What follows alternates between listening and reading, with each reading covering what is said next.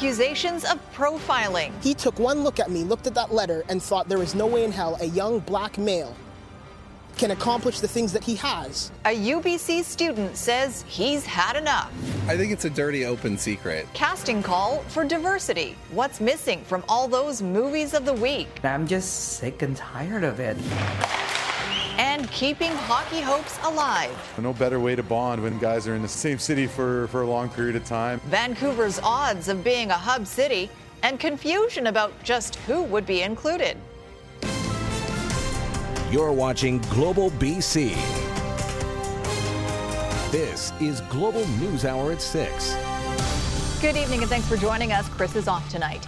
New police dashcam video has been released as part of a court case involving Alan Adam, the chief of a Northern Alberta First Nation. A warning first the video of his arrest may be disturbing. But that very quality, a disturbing scene of a violent arrest, has now gripped the country and has leaders from all parties asking questions about our national police force. Global's chief political correspondent David Akin has more. 2 a.m., March 10th, outside the casino in Fort McMurray, an RCMP cruiser's dash cam switches on to record an officer investigating an expired license plate sticker. The truck belongs to Alan Adam. He's the chief of the Athabascan Chipewyan First Nation. He's a passenger this evening. His wife, Freda, is driving. The incident quickly escalates. We have all now seen the shocking video of Chief Adams' arrest, and we must get to the bottom of this. What happens on this police video is the officer tries to arrest Adam's wife.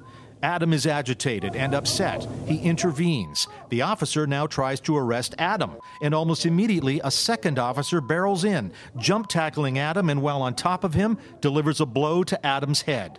Adam is hauled away, charged with assaulting a police officer and resisting arrest. He spends the night in an RCMP jail and emerges the next morning looking like this. The 12 minute dash cam video is now evidence that Adams' legal team put before an Alberta court Thursday to have the charges thrown out. The RCMP maintain that the actions of their officers were, quote, reasonable. Adams' lawyer says that's nonsense. This is one of the clearest cases of unnecessary police brutality. Adams' legal team also says his arrest is the latest evidence of racism in the RCMP. They say a non Indigenous person held for an expired license plate sticker would never have been so violently arrested. And on Friday, the Prime Minister acknowledged that that allegation, systemic racism in the force, cannot be ignored. We also know that this is not an isolated incident. Far too many black Canadians and Indigenous people do not feel safe around police. It's unacceptable. As for that dashcam video, it is now at the heart of an investigation by Alberta's Civilian Police Review Agency to determine if there was police wrongdoing. David Akin, Global News, Ottawa. Well, the spotlight right now on the issue of racism and police brutality may have been brought to the forefront by the death of George Floyd in the United States. But there have been many examples in recent days on this side of the border as well, including the video you just saw out of Alberta. Our Keith Baldry joins us with more. And Keith, we are hearing from poli- political leaders on all levels. Today, Premier John mm-hmm. Horgan responded to a call from Vancouver's mayor for a comprehensive review of policing in the province. Yeah, I don't think uh, Mr. Stewart impressed a lot of uh, the NDP mm-hmm. government ministers with his call out of the blue yesterday without any details of what he's looking for. And today, Premier John Horgan pointed out that if Kennedy Stewart wants to make serious changes to the police, he's got the powers to do that because he's the chair of the police board and they set the budget. Uh, but he also talks about how uh, there is going to be changes because there's going to be an all party committee looking at the 45 year old police act. Here's Premier John Horgan. I do know he is the chair of the Vancouver Police Board, so is in a good position to implement changes himself. Uh, but on the broader question of uh, the Police Act, which governs policing across the province, uh, Minister Farnworth and I have had discussions about this for the past couple of weeks. And I believe yesterday he announced that he's going to be uh, establishing through the legislature an all party committee to review the Police Act. So the House comes back June 22nd. That's when the, this committee will be struck, an all-party committee. Uh, nothing's going to happen very quickly, though. I just talked to Mike Farnworth moments ago. He tells me this is going to likely be a lengthy process. It's a mammoth act. Uh, could uh, require some significant changes. We're in the middle of a pandemic when the House isn't sitting a lot. Hard to have committee meetings, but uh, some work's going to get done. Maybe some changes in front of the House next mm-hmm. spring. Zoe? All right, thanks for that, Keith Baldry in Victoria. Well, there are accusations tonight of racial profiling at the University of British Columbia. A black grad student is speaking out about what he calls a misuse of power and being unfairly targeted because of his race. He says he was trying to enter a campus building and had a nasty encounter with security. Rumina Daya has the details, including what UBC administration has to say. I am risking everything I've worked my entire life for to make sure that the world is a better place for anyone that looks like me. It's a risk to go public six months before completing his master's degree. But UBC graduate student Savoy Williams felt compelled to do it. So, this one is the letter that was provided to the security guard. Williams tried to enter Buchanan Tower on campus on Monday in order to use his supervisor's office, despite having written permission from his professor, his UBC ID, and following security protocols, Williams says the security guard, who is a person of color, did not allow him to enter. He went out of his way to interrogate the authenticity of my letter that I provided from that my supervisor provided on my behalf. Williams' supervisor, Dina Al-Kassim, confirms she was not contacted by campus security. The questioning continuing for 22 minutes, says Williams. Before things escalated, he chose to leave. It's a slap in the face. I pay to be on that campus just like every other student, but yet I am treated differently because I am a black student. Williams' case, not the first racial profiling allegation on campus. He accused me of stealing his laptop. Shelby McPhee, a graduate student from Nova Scotia, falsely accused of stealing a laptop while at UBC for a conference last year. I think it's pretty common knowledge that black students don't have a good experience at UBC. UBC says campus security has apologized, and Williams' concerns are being taken very seriously the university committing to engaging an external agency to better address racism. End racial profiling on campus. I want for every black student to dream big, to shoot for the stars, and to believe that they will be supported in doing so. Rumina Daya, Global News. Well, BC businessman and UBC alum David Sidoo has just lost his Order of British Columbia. The province announcing his membership was terminated today following his involvement in the college admission scandal south of the border. Earlier this year, the former CFL player pleaded guilty to hiring someone to take the SATs in place of his two sons to ensure they would secure higher scores. He was among 50 prominent parents, university coaches, and others charged last year. The Order of BC is the province's highest order and has never before been terminated. After six days without any deaths from COVID 19 in BC, the number of fatalities increased today. A person in the Vancouver Coastal Health Region has died, bringing the total to 168. There are 16 new cases for a total of 2,709 across the province. 12 people remain in hospital, three of them are in intensive care, and there are 187 active cases in BC. 2,354 people who tested positive have now recovered. A BC family is suffering yet another unintended consequence of the provincial government's ban on evictions during the COVID 19 state of emergency. As Paul Johnson reports, not only are they being kept out of their new home, they're paying rent and can't get their deposit back on the sale. As if BC's real estate and rental economy wasn't already emotionally charged.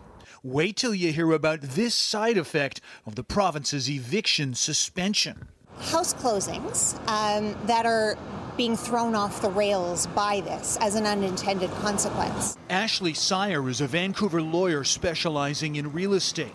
She says in normal times, the seller of a home that's been rented out would give notice to the tenants that they had to move out if the new owner's plan is to live there. But with evictions for situations like that currently suspended, Some tenants can and are simply refusing to leave. The concern is that there's going to be a domino effect of collapsing transactions. In one of the worst cases we've heard about, one family couldn't move into the house they'd put a contract on because the tenant wouldn't leave. They'd sold their previous house, so they're having to rent. They can't get their deposit back, and they're having to pay a lawyer to sort it all out. I know there's a great deal of anxiety in the community uh, around uh, COVID 19 and the consequences. That's Premier Horgan responding to a question about the ban on commercial evictions set to expire at the end of next month. Advocates for residential landlords tell Global News it's time for Victoria to come up with some kind of time frame for lifting the eviction ban for them as well. The Ministry of Municipal Affairs and Housing told Global News they believe these cases are rare and they're watching the situation. All agree, though, for the time being, we're in uncharted territory. Anyone selling or buying a home with an existing tenant ought to be planning very carefully. Where the financial responsibility and the legal responsibility lies is a bit of a moving target right now. Paul Johnson, Global News. After a three month break, a Friday night movie date is now a real possibility. Hollywood Three Cinemas locations in Surrey, Pitt Meadows, and on Vancouver Island are up and running. The BC owned chain is one of the first theaters in Canada to get the green light from health officials to reopen. Capacity at the venues has been reduced, though, with a maximum of 50 people in each theater. The company says it is also following other recommended safety measures.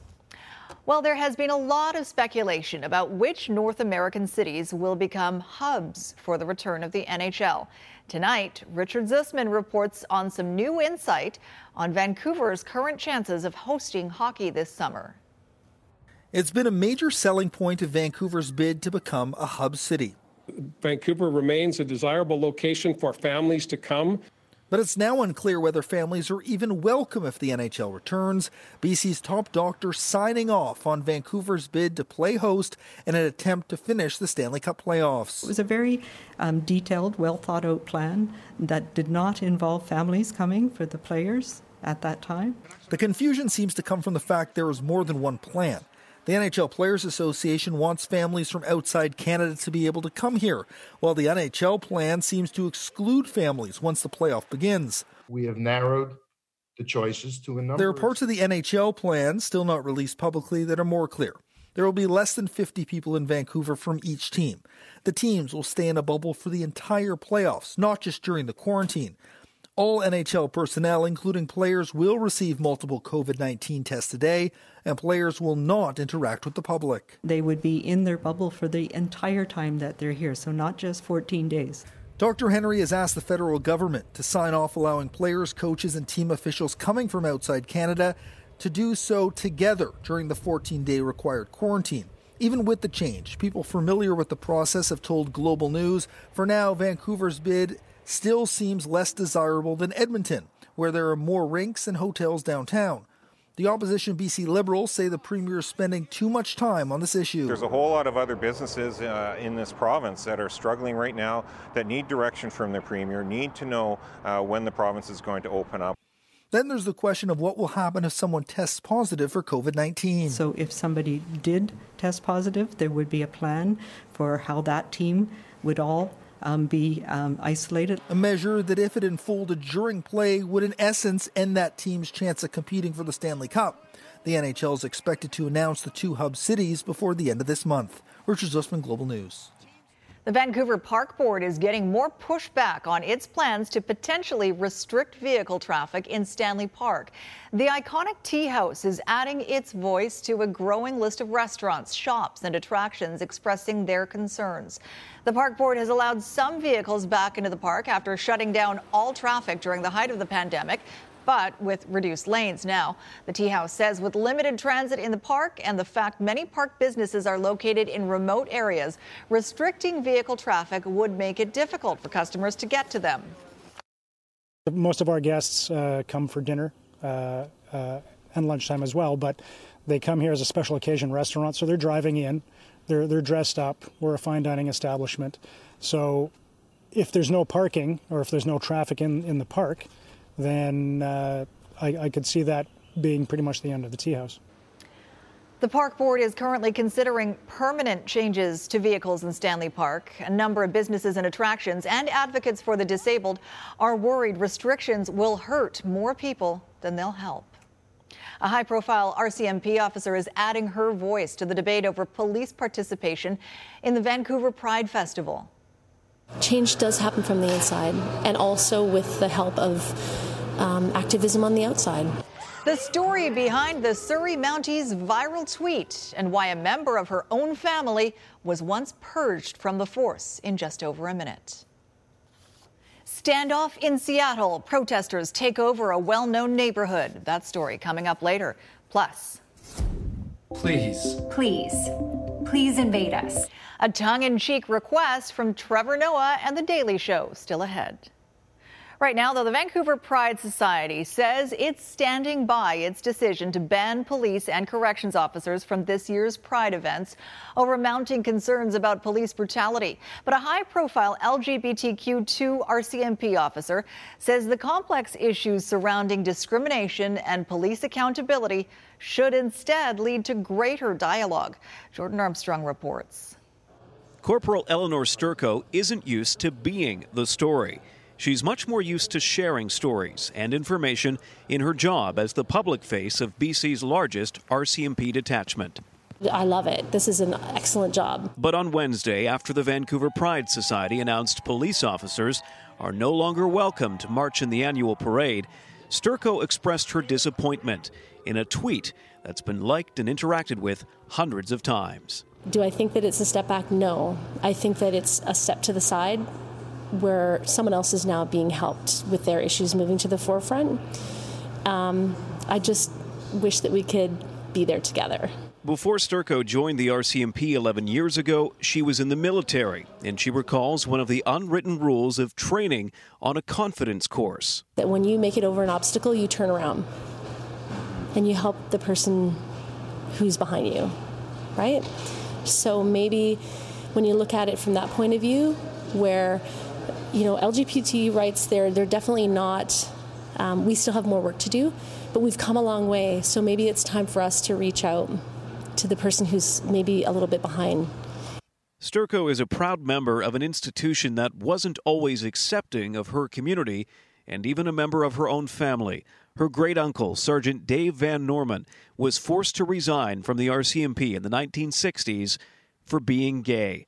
Three years ago, Sturko traveled to Ottawa for the official apology, and Friday she received a letter from the RCMP commissioner and a pride citation on behalf of her late relative. And I'm just really grateful that I actually do have the support of the RCMP, and, and I really do hope that we can um, make things better. The Vancouver Pride Society says the decision to ban police from marching is for now, not necessarily forever. But when it comes to the parade, the one thing that is ours for the community, our community says, not now. Sturko says she is listening to the community, but she believes that real change comes not just from activists outside an organization, but also inside. A career in policing isn't at the top of everyone's list right now, considering how people are feeling about police. But we need people to help us, to join us, from all backgrounds. Jordan Armstrong, Global News. Quick thinking by a nine year old girl. I was really scared, but I had, but I knew, I thought in my head, I have to be brave. What she spotted that helped save her grandmother.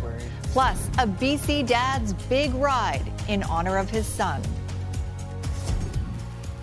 Delta above an ongoing crash investigation that has River Road blocked between Hopcott and Ross Road. Just stick to Highway 17 as an alternate route.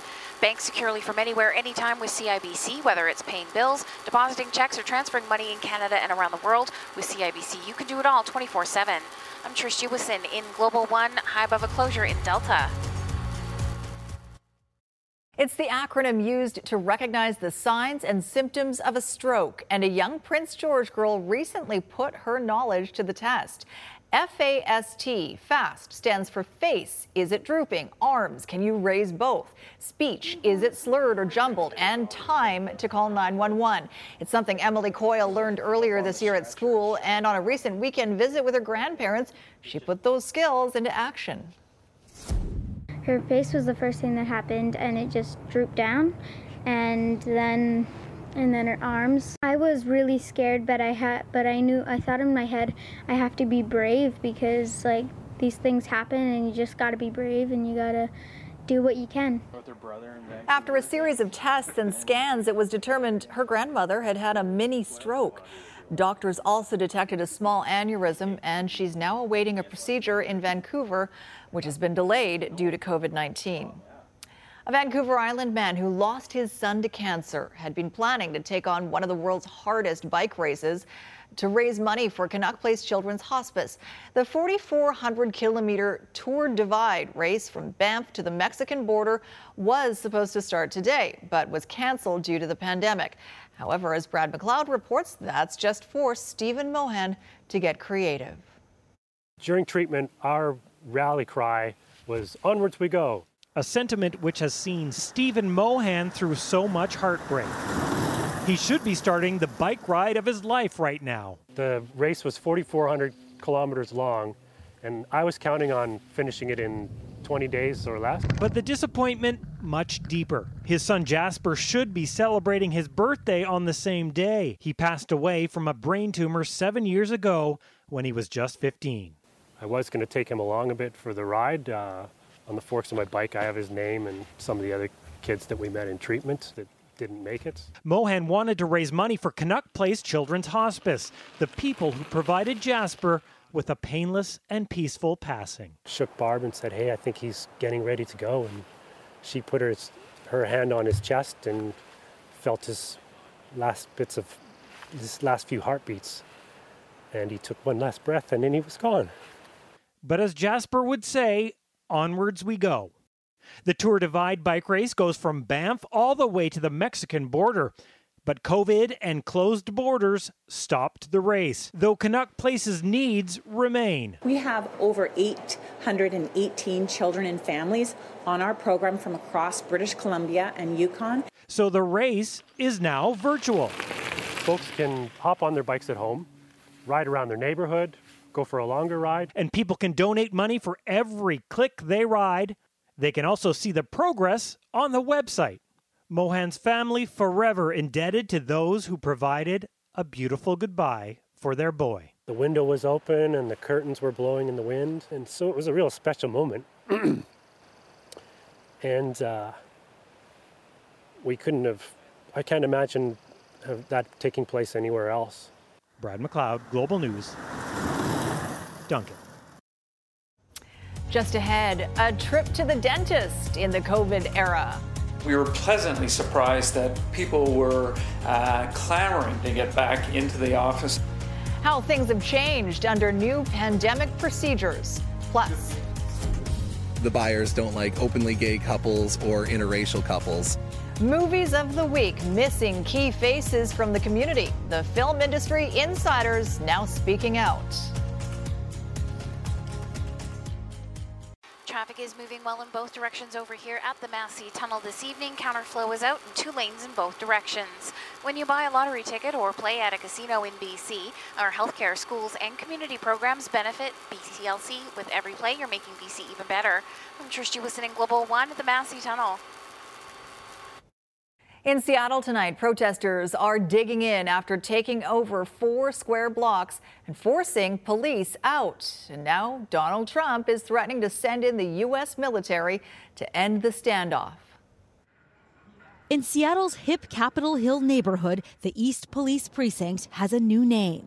It's a symbol of the dramatic transformation triggered by more than a week of violent clashes with tear gas and flashbangs between police and protesters, calling for an end to police brutality in the name of George Floyd. What do you hope to tell the world out here as you protest? I just want justice and we just want it now. In an unexpected move this week, police boarded up and left the East Precinct, hoping protesters would disperse, but they stayed, creating the Capitol Hill Autonomous Zone, or CHAZ, over several city blocks to gather, paint murals, and plant gardens without a cop in sight. However peaceful, the scene here prompting President Trump to threaten military action again today, calling protesters terrorists. We're not going to let this happen in Seattle. If we have to go in, we're going to go in. The governor's either going to do it, let the governor do it. He's got great National Guard troops, He'll, he can do it. But one way or the other, it's going to get done. While the zone remains peaceful, the police chief, who was the first black woman to lead the department, is now concerned their absence from the area is threatening public safety. Our 911 uh, response times have tripled in the area. They've gone from just over five minutes to about 18 minutes for the really important um, calls that we're responding to. As the zone grows, police say they plan to return, promising something will change. When I look at you, I see my own family members right in your face, right? So it is time for us to have dialogue and have change, and I'm all for it. Jo Ling Kent, NBC News, Seattle. Two Metro Vancouver police officers who spent 10 months detained in Cuba will face disciplinary proceedings here in BC. Vancouver Police Constable Mark Sims and Port Moody Police Constable Jordan Long were taken into custody in March 2018 after Sims was accused of engaging in sexual activity with a then 17 year old girl from Ontario who was on vacation in Varadero. Long was held as a material witness to the alleged crime. In January of 2019, they were allowed to return home after being acquitted by a Cuban court. Now, following an investigation here in BC, the Office of the Police Complaints Commissioner has decided there is enough evidence to go ahead with a disciplinary proceeding on July 8th for discreditable conduct. The Hallmark Channel and its romantic movies have become one of the pillars of BC's film industry. But the company has come under fire for a distinct lack of on screen diversity. Now, a well known Vancouver talent agent is speaking up, saying despite earlier promises to be more inclusive, Hallmark has barely changed. John Hua report, reports. It was a major Hallmark production filmed in Gibsons, BC. So you think everything is God winking at me? But what allegedly happened behind the scenes of this movie, one extra said was like a nightmare shot before Christmas. Hallmark has this policy against uh, interracial couple representation. Nearly two years after Global News first reported on the allegations, industry insiders are once again speaking out. A lot of my clients don't want to work for TV movies and for Hallmark anymore. Yogi Omar, who first spoke to Global News in 2018 on condition of anonymity, is now going public, claiming not much in the industry has changed. Casting would just take them, and then they get to set, and this other three extra people or four extra people, they just got pushed to the side, they just got pushed to the back, and they're just not visible. The current and growing backlash in response to this Hallmark post in support of the Black Lives Matter movement. One Vancouver casting director tweeting, Last time we worked for them, no interracial couples were allowed. Why? Also, why did the creative notes for black actors to be less hood do better? If we speak up, we're being punished. If we're saying something, we're not being hired. Crown Media, the parent company for Hallmark, putting the blame on local production companies, sending the same statement from 2018 stating third party vendors are all told programs and their characters should reflect the wide diversity of our audience, keeping in mind the importance of dignity to every human being. They will never say it that there are no interracial couples on their policies, but they're just not going to buy it. I think it's a dirty open secret. Filmmaker Joel McCarthy says the problem isn't just Hallmark, but many movies of the week that make up more than a third of the work here in Vancouver. The executive I was talking to uh, slipped in that they also, the buyers don't like openly gay couples or interracial couples. That allegedly happened this month. And with the industry currently on pause because of the COVID 19 pandemic, these whistleblowers hope a restart will finally end what they say is systemic racism. John Hua, Global News. We're getting an inside look tonight at the extra steps some dentists are taking to make sure their offices are safe now that they're reopening. As Linda Aylesworth reports, for some clinics, it goes well beyond checking temperatures and using sanitizer. Slowly but surely, dental clinics are starting to reopen. But where safety is concerned, the nature of the job presents special challenges. In dentistry, there's no physical distancing between the dental provider and the patient. So uh, it is a very intimate uh, re- relationship. For patients, it begins by calling on arrival and waiting to be invited inside. Once the patient comes into the office, they hand sanitize. We take their temperature. Perfect. 36 degrees. That's great. We record what time they come in and we also record what time they go out. For staff, safety measures include personal protective equipment. N95s are available to our staff. The other PPE that we use with the full gowns, um, face shields, and surgical masks under a face shield. But many dental practices are going above and beyond the guidelines. We felt that we needed to do something to um, deal with the aerosol issue.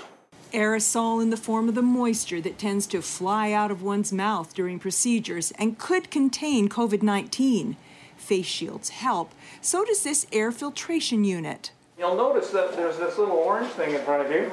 It also picks up the aerosol. As always, surfaces are wiped down with disinfectant. But in addition, at Enhanced Dental, we're actually disinfecting our floors after every patient. And then the room is actually closed and not used for a minimum of an hour after every patient. At the Howe Sound Dental Group, UV germicidal bulbs have been added. That uh, disinfect not only the surface areas of chairs and, and countertops, but also uh, disinfect the air. The extra measures mean patient turnover is slower, an inconvenience we must bear for our own good. Linda Aylesworth, Global News. Still to come, university sports up in the air. Why SFU might be at a unique disadvantage during the pandemic. And the late night talk show making a plea to Canada. States are already basically Canadian. Uh, Minnesota, Maine, the Daily Show calls on Canada to invade its southern neighbor, the fake PSA that's getting real traction right after Yvonne's forecast. But just before we get to Yvonne, put this in your calendar for next weekend. Father's Day is on Sunday.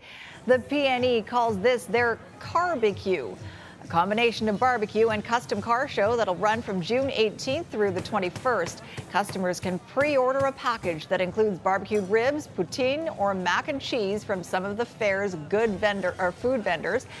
And you can pick it up during a specific time slot. Classic cars will also be on display. The PNE's first drive-through featuring mini donuts was so popular, the fair was forced to add an extra day. Nice to see we can still experience a little bit of the PNE during the pandemic. Uh, totally. Uh, Yvonne.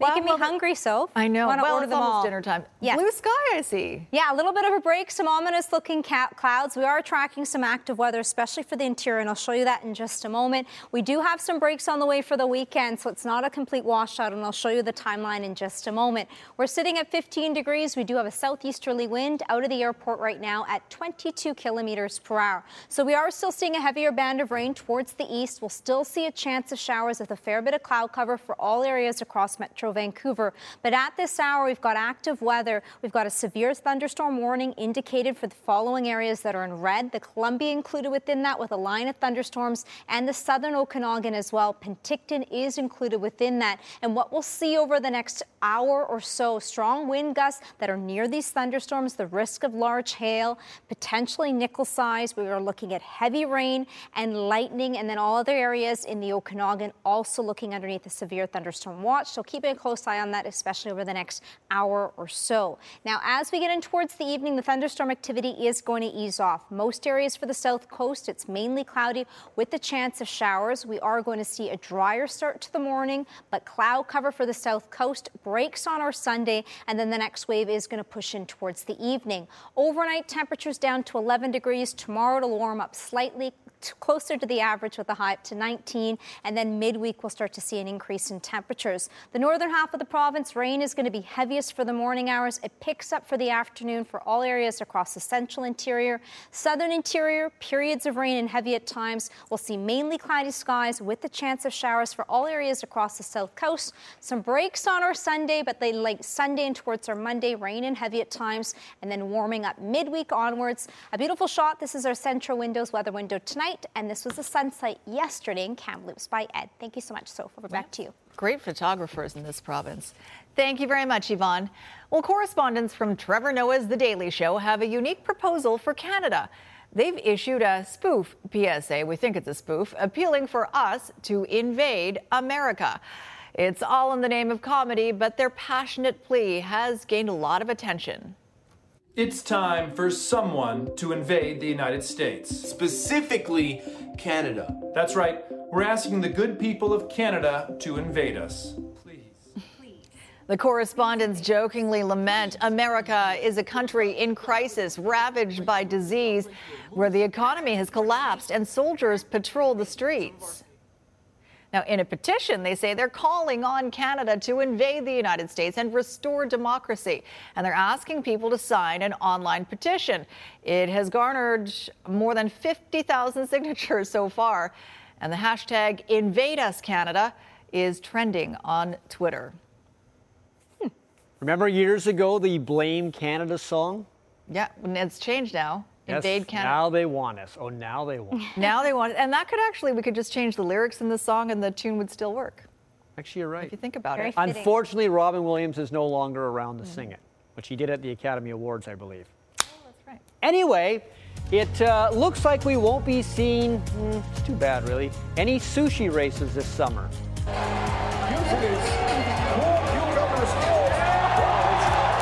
Ooh, that's good. I bet on the soy sauce. Uh, we probably won't see any Vancouver Canadians baseball this year either at Nat Bailey Stadium as the season is indefinitely postponed. So now I'm craving sushi. Thanks, Squire. Also ahead, the best part of Friday satellite debris.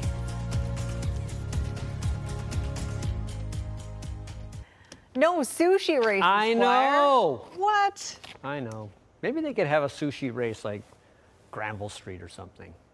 Uh, the league, the Vancouver Canadians play in the Northwest League, says it is indefinitely delaying the start of the season, which, of course, is absolutely no surprise. Actually, the surprising part is they haven't just canceled it altogether because the 2020 season for minor leagues in baseball is not going to happen. Even Major League Baseball doesn't know if it can play a shortened season because the owners and players are still fighting over how they can work out a deal to play.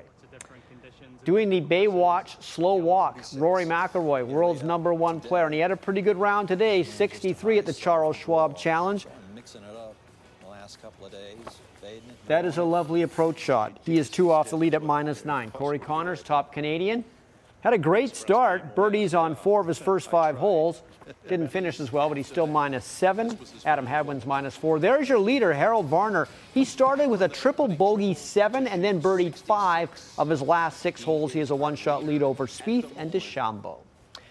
Canadian universities that play in Canada exclusively know their fall sports have been compromised because of the pandemic, so no national championships, no games essentially. But SFU, because it plays in the NCAA, still doesn't really know what its fate is for fall sports, but you can pretty much guess they won't be able to play unless there's a huge unexpected change. These fields will likely remain quiet at SFU, at least for the first few months of the school year. Teams will be able to practice and work out, but even though it's not official yet, it's hard to believe there will be competition. SFU, of course, competes in the NCAA. All of their opponents are American schools. even if border restrictions ease and to allow people to to travel back and forth but there's a 14 day quarantine that's not a viable option for our, our student athletes and our coaches either SFU is one of 11 schools in the Great Northwest Athletic Conference, and since they are the only Canadian school, it wouldn't be a stretch to think the conference could have a 2020 season without Simon Fraser. So far, GNAC hasn't made any official announcements, but one is expected by the end of the month. As far as just practicing and maybe playing exhibitions against fellow Canadian schools, well, that won't happen either. we would not be able to participate in any scrimmages or exhibition games. It's not permissible under ncaa rules and they would lose a year of eligibility. So um, obviously if we don't have a fall season we want to preserve their eligibility. We want to ensure that um, we support them in the best way we can Possibly SFU could apply for an exception to that rule given the circumstances, but right now there are certainly more questions than answers, which is hardly comfort for student athletes who just may be plain out of luck. for young student athletes you know that's their world when when you're 18 to 24 and you lose a season of competition um, it's it's so disappointing That is for sure. All right, over to you. All right, thank you, Squire. Let's check in with Anne Drewa for a look ahead to Global News at 11. Anne? Thanks, Sophia. Metro Vancouver pub that's been around for more than four decades says it may not be able to reopen because it can't get insurance. We'll explain why. And a close call involving a runaway truck on a hill in White Rock. We'll show you how that all ended. Plus, the city of Vancouver has issued more patio permits and installed its first temporary pop up plaza, allowing a restaurant to expand out onto the street. Those stories and more when you join us tonight at 11 o'clock. Sophie. All right, thanks for that, Anne. Stick around. Satellite debris is next. Time to recognize one of our BC healthcare heroes. Tonight's nomination comes from the staff at Surrey Memorial Hospital. And they wanted to give a big thanks to Dr. Marietta Vandenberg. Dr. Marietta is not only a psychiatrist and the physician quality lead at Surrey Memorial, she has also been a calming voice in the storm of the COVID 19 pandemic for frontline staff.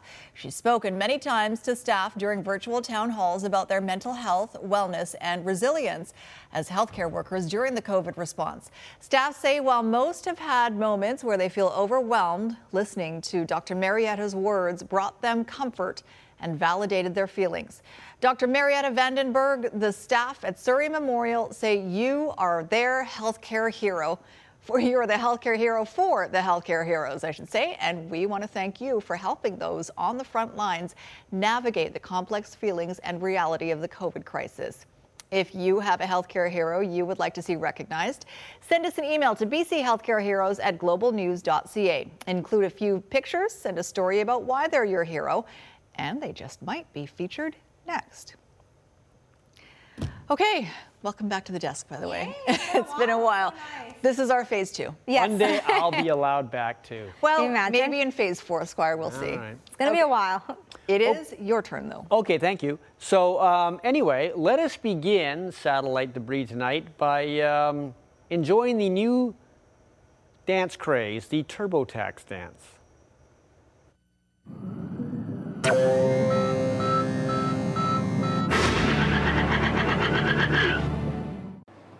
Wow. Ooh. All people, all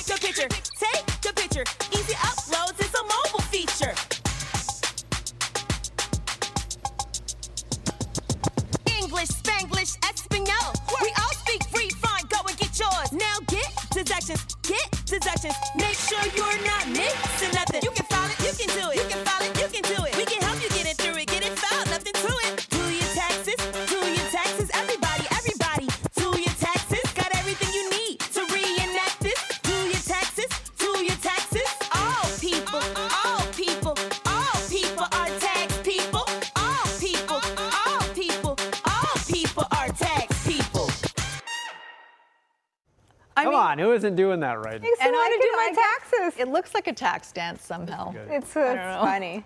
Okay, Uh, you may have seen this one. I thought I'd throw it in. If you're a fan of uh, 80s heavy metal music, you might recognize Ratt with two T's in this one. Here you go. New house is amazing, so much character. Original crown molding, walk-in closets. We do have a rat problem.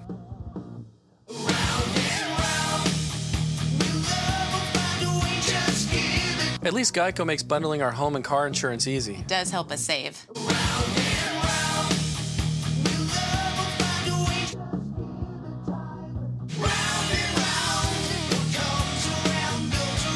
For bundling made easy, go to geico.com.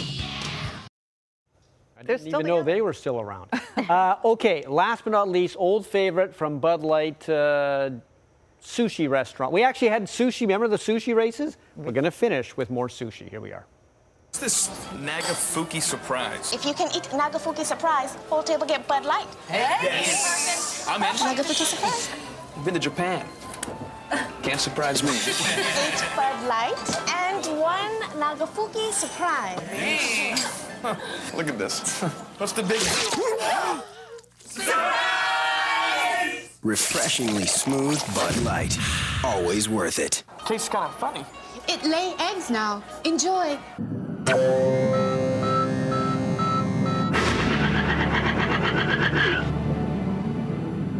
Aliens there with that one. That was a classic. Aliens. I think There that, like, definitely sushi is on the menu for tonight. then. Yeah, I'm getting very hungry. That's all like Um, sushi. we should mention it's somebody's birthday and not the two people sitting on the desk. Oh, Whose is it? Well, that leaves you, really. So, Well, uh, there's a whole world full of people that could have been born on June. I'm sure 12th. there were I'm more sure there are people. few. but you are one of them. Happy birthday. Happy Oh, birthday, Squire. And now it's in my calendar for all of eternity. Yes. I forgot. Are you going to mention it next year as well? I will, because I'll get a reminder. Oh, that's too bad. Should we start singing for you? no, you don't have Are you to. sure? I'm actually quite sure. Okay. Happy birthday We offered. to you. That's it. Have a good night, all. Have a good weekend.